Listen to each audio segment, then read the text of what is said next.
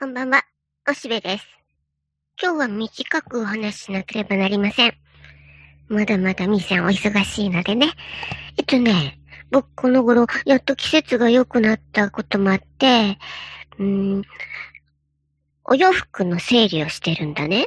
で、それも普通に衣替えとかそういう感じじゃなくて、この際、ちょっとこの何万トンもあるお洋服をなんとかしたいな前から持ってたけども、うん、ここでしないともうさすがにって思っちゃって、で、えー、少しずつきちんと広げて、そして、うん、よく点検して、これはまあまだ着るなと思ったら、そちらにちゃんと畳んでおくなり、エモンかけにかけたり。で、いや、これはもうちょっと、さすがにここボロボロだし、これはもうちょっと廃棄ってなったら、ボタンを取るね。僕はボタンを捨てることができないたちでね、うんと、丁寧にボタンを取って、で、それを、うんと、ボタンを貯めて、貯めてあるね、カンカンとかあるんだ。でね、これはね、僕の母親もそうだったみたいで、ちゃんと受け継いでるんだよ。すっごいボタンの箱があるんだよ。もうボタン屋さんが開けるかなっていうぐらいいっぱいあるんだけど、でも僕も貯めてます。で、えー、それをきれいに切り取ったり、それにね、うんと、例えば長袖のジャージとか T シャツとかで、もう首がよれんよれんちょっと破けてたりして、もうくたくたで、まあ、このあたりの方が本当は寝巻きとしてはぐったりしていいんだけど、まあでもさすがにちょっともうこれはボロボロっていうやつは、もちろん捨てる方に行くんだけどもね。でもね、長袖とかで、うん、袖のあたりはそうでもなかったらね、うんと、こう、脇の下のあたりでジョキジョキっと切ってね、両方。でね、うん、僕も今もやってんだけど、レッグウォーマーにしてるっていうかさ、うんと、えっ、ー、と、袖の手首のところが足首に来るように、うん、ジャージの下につけてるの。そうするとね、夜寝てる時とかも、うん、どうしてこら手首はゆるゆるになってたから、足首もゆるゆるで。で、だけども、そんなにデルデル落ちてこないっていう感じでね。レッグウォーマーに一回格下げして、で、まあその後それでもさすがにもうっていう時は、それをちょっとお雑巾にしてキュキュッとあっちこっち拭いて、はい、さようならって捨てると。そういう風にしてね、こう、だんだん格下げしていくんだね。で、そういう風に切っちゃった T シャツとかは、うんと、銅の部分もジョジョジョっと、まあ、なるべく四角に切って、で、ちょっと畳んで積んどくの。そうするとね、お掃除の時にちょっとそれをキュッキュッて使って捨てればいいからね。というので、いちいち全部クイックルワイパーとかさ、そういうのさっさとか使ってるともったいないからね。そのボロ布にちょっとこう濡らして、あるいはちょっと洗剤つけてキュキュッてやればいいんだなと思って、そういうのいっぱい作って、そういうのいっぱいできる。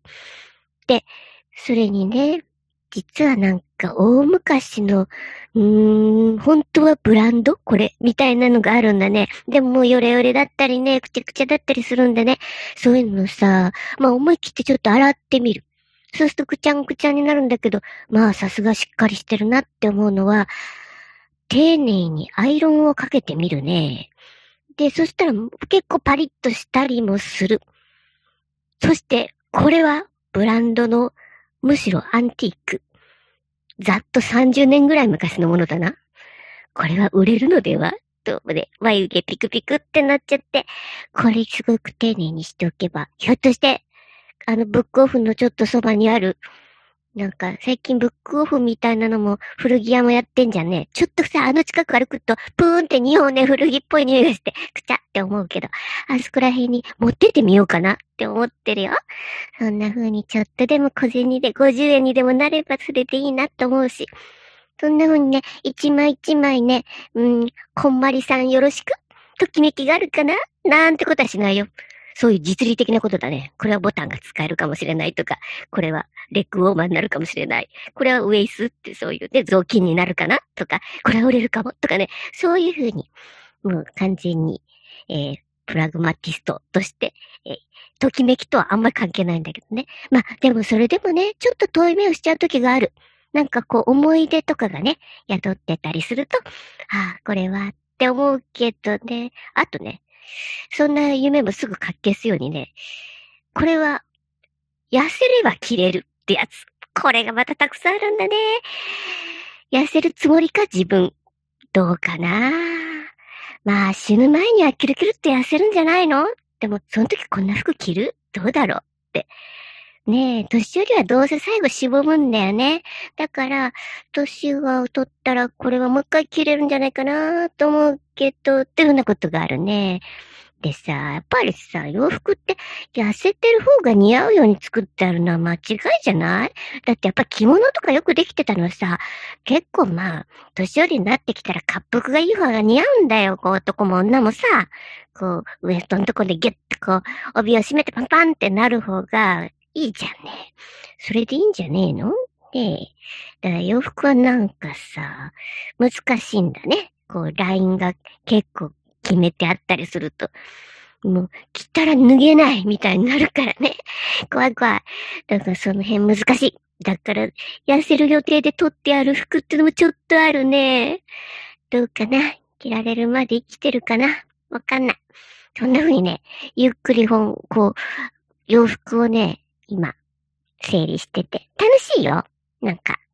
これはこれでね、そう決めればね、ゆっくりにね、まだだいぶかかるけど、ちょっとずつ片付くからね。こういう風にしてね、自分でこう、整理しておくのは大事かなと思うし。うん。でも案外ね、あ、これまだこんな、今ちょうど似合うくらいじゃん、みたいのがあるから、そういうの急に来たりしてね、周りの人が、おや、珍しいの着てるかなみたいに見てるかなと思うけど、別になんか、僕の服はすべてもともとアンティークだからね。ざっと4、50年前の服ばっかりだから。そういうのいっぱい着てるよ。